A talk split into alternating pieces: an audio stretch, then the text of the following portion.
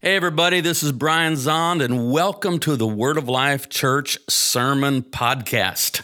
I'm glad you're interested in what we have to say as we try to serve the Lord Jesus Christ. And if you would ever be so inclined to help us financially, you can do that at WOLC.com. All right, during the season of Lent, we are looking at the cross as the wood between the worlds. Galatians chapter 6, verse 14, the Apostle Paul writes, May I never boast of anything except the cross of our Lord Jesus Christ. On my writing desk, I have a Russian Orthodox Christ icon. I got it in Bethlehem from a Palestinian Christian icon dealer, I don't know, circa 2006. And it's always sat on my writing desk. I think of it as presiding over all the books I've written. I've written 11 books, that cross presides over them. On a writing day, the first thing I do is light a candle before that cross icon, and it presides over what I do. The cross icon, what it does, it's in the shape of a cross, you can see that there, and it takes you through the passion of Jesus to the resurrection. There are five scenes that are depicted in it.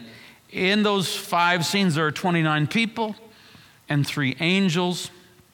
And as you look at it, you can see there it is. You can say, oh, that's beautiful.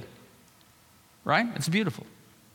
But this is strange because four of the five scenes the subject matter is grotesque. It is, in fact, depicting the torture and execution of a human being. How strange. This icon can be described as beauty emerging from the grotesque. Grotesque is a word that means it means distorted to the point of being hideous and repulsively ugly.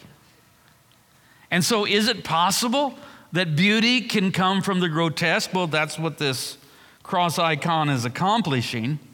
And the grotesque beauty of that, of that cross icon can be possible only because it's true of the cross itself. The cross of Christ actually is where we find a grotesque beauty. And that's what I want to talk about. That's what I want to explore today. Now, from the very beginning of Christianity, the cross was central, always. And so the cross was preached, the cross was written, written about in theology and other works, epistles. The cross was sung about, and the cross was signed in ritual gesture. That comes from the first century. Uh, Ignatius of Antioch, he died in 108. He says, The sign of the cross is a trophy raised against the power of the prince of the world. Tertullian, 155 to 220, he says, In all ordinary actions of life, we trace the sign of the cross on our foreheads. And so, this ritual gesture of the sign of the cross uh, it goes back to early Christianity. Now, I know some people say, well, well, well that's, that's Catholic. Well, not if you do it this way, then it's Orthodox. I can do it either way. Uh, and I don't mind that it's Catholic or Orthodox, but I don't really primarily think of it like that. I think of it as early Christian. My first brothers and sisters, way back in the first century, they were, they were very early doing this. I like it. I like to make a liturgical gesture that says, My life is defined by the cross, for I am crucified with Christ, and it's no longer I who live, but Christ lives in me. Amen. So, in the early church, the cross was presented in sermons, writings, hymns, and in ritual gesture, but it was not depicted in image. They talked about it, they preached about it, they sung about it, and they made the sign of the cross, but they did not depict Christ crucified in religious art. Why is that? Because until crucifixion was abolished in the fourth century, it was just too disturbing. Because people were still being crucified in the Roman Empire until the early fourth century. And as long as that was still practiced to have a depiction of Christ crucified, it was just, it was too provocative. To the pagan mind, it, it was just wildly incongruous to even think of the cross in religious terms. And so they made a concession and they didn't depict Christ crucified until crucifixion was abolished in the fourth century. Prior to that, the symbols, the Christian symbols were the anchor, that was very common, and kind of an anchor cross, but it's an anchor. The fish, the ichthus, an acrostic for Jesus Christ, God's Son, Savior, but the symbol of the fish was an early Christian symbol. Uh, a lamb and a shepherd, both, those, those were Christian symbols. It was only after the abolition of crucifixion that crucifixes began to appear in churches, which, by the way, was an inevitable development. Because the cross is so central to everything Christian, eventually that image was going to find its way into the heart of faith. But in the earliest crucifixes, the horror and suffering of crucifixion uh, were avoided. Here's an example. This is, this is that's a fish that's known as, that's known as the, the holy face of Lucca.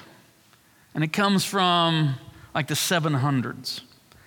Uh, if you want to call it, you know, kind of Google eyed Jesus, I would understand why. I won't condemn you too much for that. But, but now, this, this is how the earliest crucifixes appeared.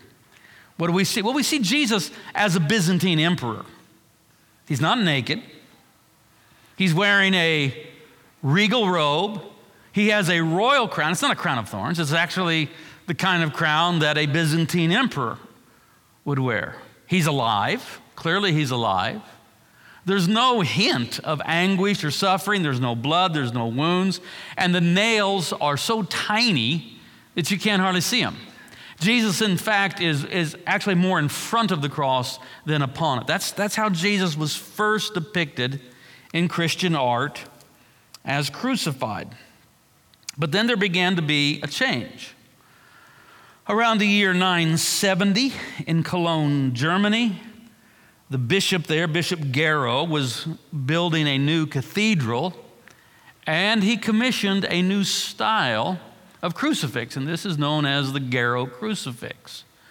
And this is uh, a little over a thousand years old. And this was, this was a new development, this was innovative. This was something new. It's, it's still there today. You can go to Cologne, Germany, and see it. And here, Christ is, is dead. You see him in death. His body sags upon the cross, his stomach bulges. There has been an introduction of an element of realism now into how Christ is depicted as crucified, and yet it's still beautiful. You can still look at that, and, and you're, not, you're not saying that's entirely grotesque. What you're saying is, I see beauty emerging from the grotesque. I think maybe one of the supreme examples of this is Andrea Mantegna's crucifixion that he completed in 1459. This is a very, very famous painting.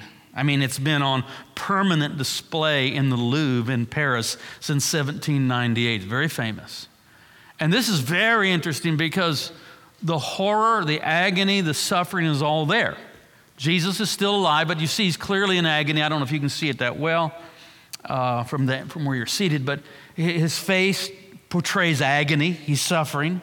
You see the suffering of the other two that are crucified with him. Uh, you, you see just the inconsolable anguish of his mother as she collapses into the arms of the other women. And if you could look at their faces close, you see all of them are grieving. And then there's the, the callous disregard as the soldiers gamble for his clothing.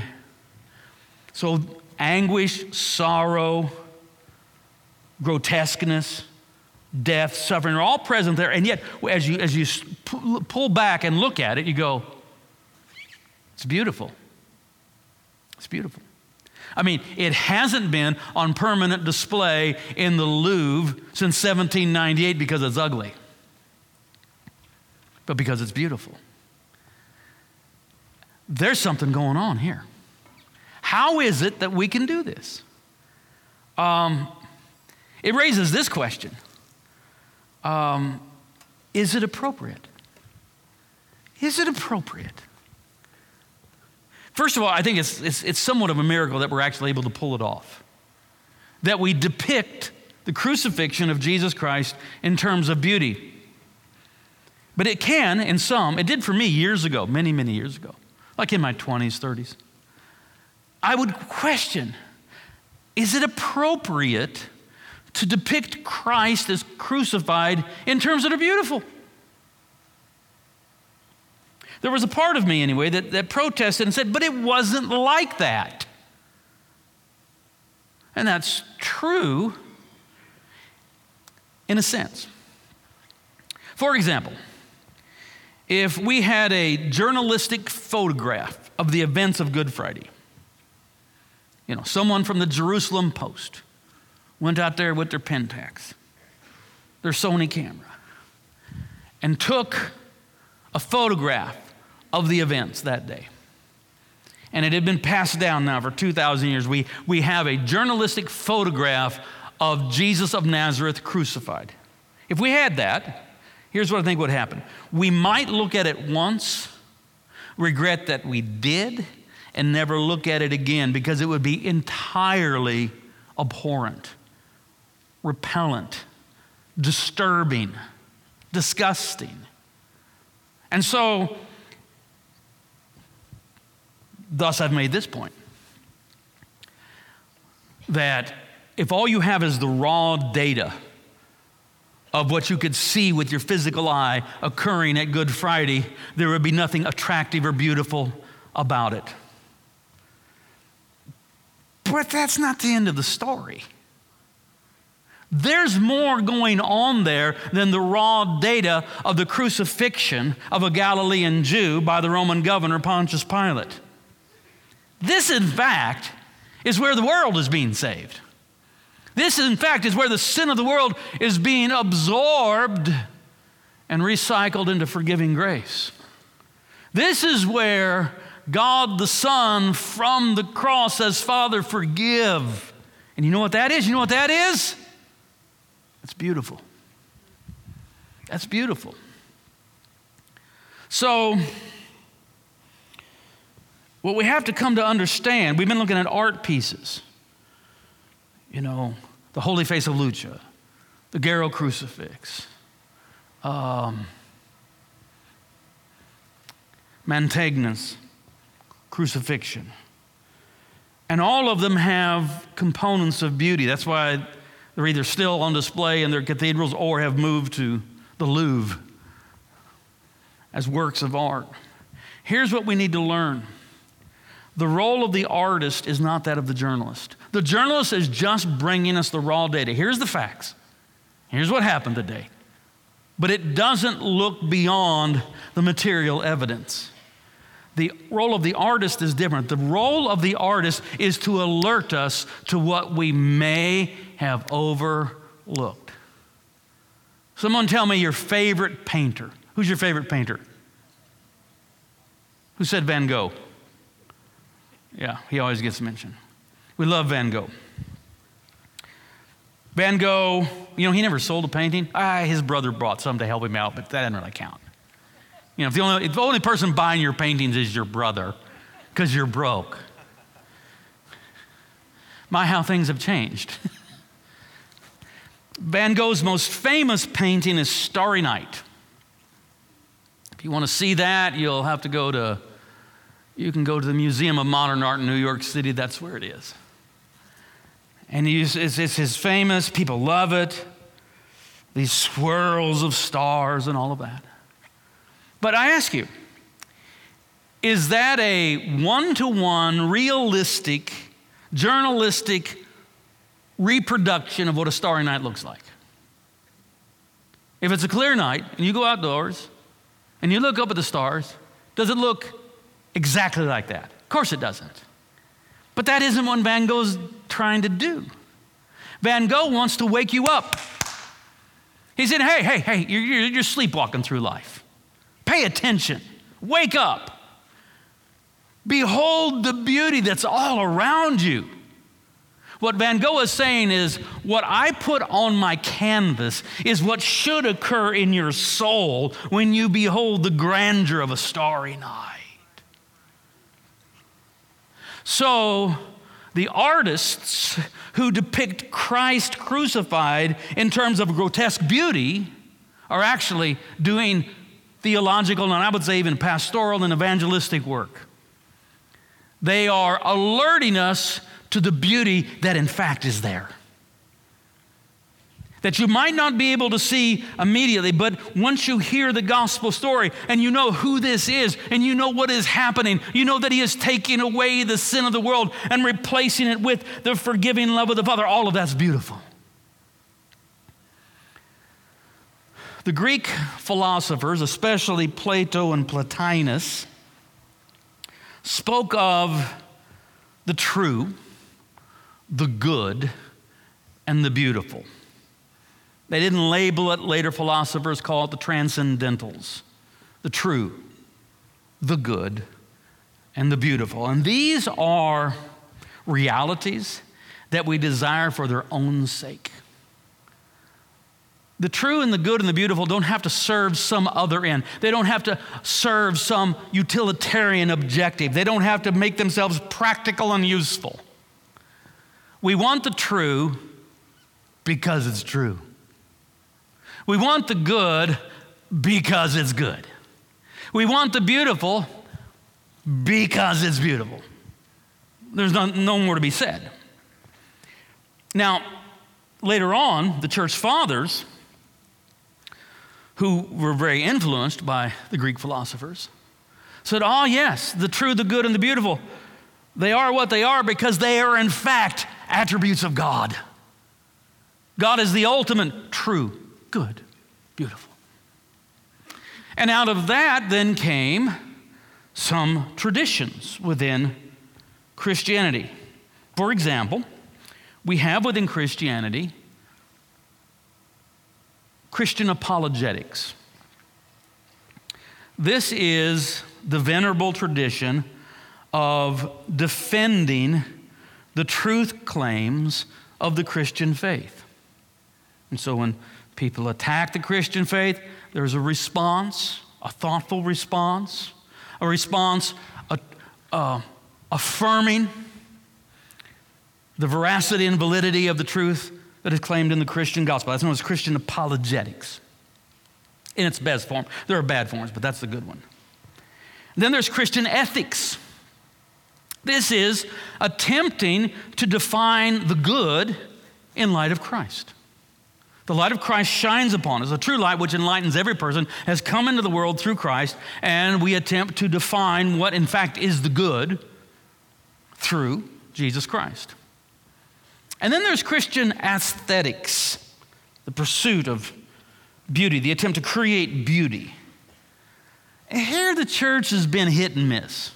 Sometimes the church leans into that, and sometimes it doesn't. Sometimes the church is actively creating beauty in response to Christ. Other times, beauty is just sort of sloughed off as mere adornment and like it doesn't matter. Well, here's where we are today Christian apologetics and ethics will always have a place. I mean, when done well. I, have noticed people using the word apologists. You know, I'll see people that call themselves apologists, and what they really are is attack dogs. they are, they are attacking other Christians who do not fall in line with their doctrinal tribe and they say, I'm an apologist. No, you're just a jerk. And, you know, quit calling yourself an apologist. That's not what that is but done well. I mean, done in its best form. It's very legitimate and will always be so. Christian apologetics. Christian ethics is an ongoing project that must never be abandoned. And yet, let's just be honest. Let's be honest. Right now, 2024, in the Western world, increasingly post Christian, the wider society is generally a little bit skeptical of Christians' claim to absolute truth and a superior ethic. In other words, if the church in the Western world in the early 21st century positions itself in the marketplace of ideas and says, I have an announcement to make. We have absolute truth and we know what's good for you. And we meet at 10 o'clock on Sunday morning. How's that going to go over? That's going to be met with something somewhere between shoulder shrugging indifference and outright contempt. And perhaps in some ways, understandably so. But that leaves that third avenue beauty. Ah, beauty. Beauty, beauty is not confrontational, beauty just allures. You fall in love with beauty. Beauty sneaks past your defenses. Somebody, I mean, truth and goodness, apologetics and ethics is certainly something we can fight about, and we do. Too much. Beauty on the other. Uh, Miguel Cervantes, author of Don Quixote, he says it is the prerogative and charm of beauty to win hearts. It just, it just, we're just attracted to beauty. I think that's the avenue that's most open to us right now is if we can portray the beauty of Christ and then hopefully even begin to embody the beauty of Christ, that's the way forward in the time in which we're living. You know, it was Fyodor Dostoevsky in his book, The Idiot, that wrote, Beauty will save the world. Just a little throwaway lines in there a couple times, but from the moment of its publication in 1869, that phrase just caught the imagination of philosophers and theologians and thinkers around the world. What does he mean? Beauty will save the world. In 1970, when Alexander Solzhenitsyn was awarded the Nobel Prize for Literature, he built his whole Nobel lecture around that about Dostoevsky's enigmatic, enigmatic line, the beauty will save the world. And, and what Solzhenitsyn said, it's not a riddle, it's a prophecy. Oh, I've always loved that. Beauty will save the world. But here's the, here's the issue with beauty. Beauty is, first of all, there's not many synonyms. I've written a whole book on beauty. Beauty will save the world. And in writing a book on beauty, I found out that there are precious few synonyms to beauty. You just kind of have to keep using that word. And, and there aren't any really good definitions. You can look up a definition in the dictionary. You'll, I don't even remember what it is. You'll read it and you go, eh, yeah. It's not wrong, but it's not really capturing the essence of it. Aristotle had a famous philosophical definition of beauty. Can't remember it either because it's, eh, it's okay, but it's, it that's not it. Beauty is something that's hard to define, but you know it when you see it. You go, dang, that's beautiful. Now, whatever beauty is, though, however it's defined, it does have something to do with form. With form. It's whether we're talking about a, a, a poem or a painting or a sculpture or a song or dance or even film and novel, it's, it's structure, it's form. Is it balanced? Is it all those other things? It has to do with form. So if we're, in, if we're thinking about representing, enacting, embodying Christian aesthetics, that is the beauty of Christ in the world, what is the form? What is the beautiful form of the Christian faith? And you know. You know. It's the cruciform. Here's another famous painting. This one's also now in the Louvre Calvary by Josse Lieferinxe. It was completed somewhere around the year 1500. We don't know exactly, something like that. Now it's in the Louvre. That is how the church is to be present in the world. Like that. Now think about Just, let's just keep it here at home. Let's just let's stay right here in the, the good old US of A. And it's 2024. My God, it's an election year. Lord, save us. And now think about the church, just the church, just, you know, just the church. When I say church, it can be anything, but church. What is the presence and posture of the church in the world as witnessed by the wider culture? Does it look like that?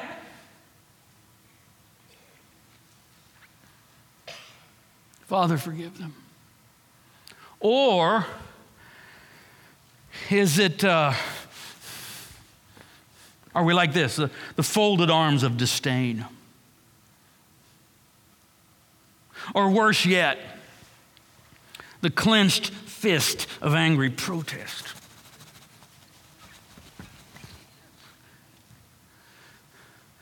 The wagging finger of heaping shame upon shame on you. Not me, but you. Or worst of all, the pointing finger of accusation, which is blame, which is the work of the devil. You. you. You're all going to hell. hey, is it this? Is this beautiful? No. Is this beautiful? No. Is this beautiful? No. Is this beautiful? I mean, that's just a little bit removed from the ultimate gesture of contempt, if you know what I mean. Is that, is, that, is that how the church is positioning itself in the world? It's this, it's that. It's present in the world. Arms outstretched in proffered embrace, saying, Father, forgive them, for they know not what. There's no argument there, there's no protest there, there's no shame being hurled there, there's no disdain, there's no contempt. It's just wide open, it's vulnerable. If you position yourself in the world like this, can you be hurt? Oh, yes, you can be hurt. Take up your cross, Jesus says. Yeah, but is it going to hurt? It might. But I'll be with you. I'll be with you. I will not forsake you. Paul says, I want to share the fellowship of his sufferings that I might fully participate in the reality of his resurrection. And so I'm, I'm now, I'm now just much more modest in, in my, what I'm attempting to do at this moment. I'm just, I'm just speaking to, just to Word of Life Church. Word of Life Church, in person, online. Let's, let's put away our disdain, put away our anger, put away our shaming, put away our accusing Let's become beautiful like Jesus. Let's love. Let's forgive. Put that up there one more time. Everybody, look at that. Lord Jesus, you stretched out your arms of love upon the hard wood of the cross that everyone might come within the reach of your saving embrace. So clothe us with your spirit that we, reaching forth our hands in love, may bring those who do not know you to the knowledge and love of your name. Amen and amen. Stand up with me.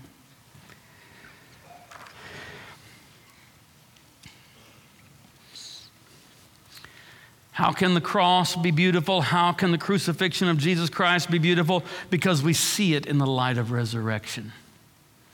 This is the Lamb of God who takes away the sin of the world and opens the door to the world to come. There is the world that was and the world to come. And between those two worlds is the wood upon which the Son of God was hung. This is the wood between the worlds. And now let's come to the table. Well, today's a baptism Sunday. So let's, let's, let's invite those that are about to be baptized. For those of you about to be baptized, we salute you. and would you come down here? All those that are about to be baptized, come here to the front. Stand right here in front of this communion table. Yeah, give them give them a hand and and they're making their way. Go, just give, just continue to cheer them on.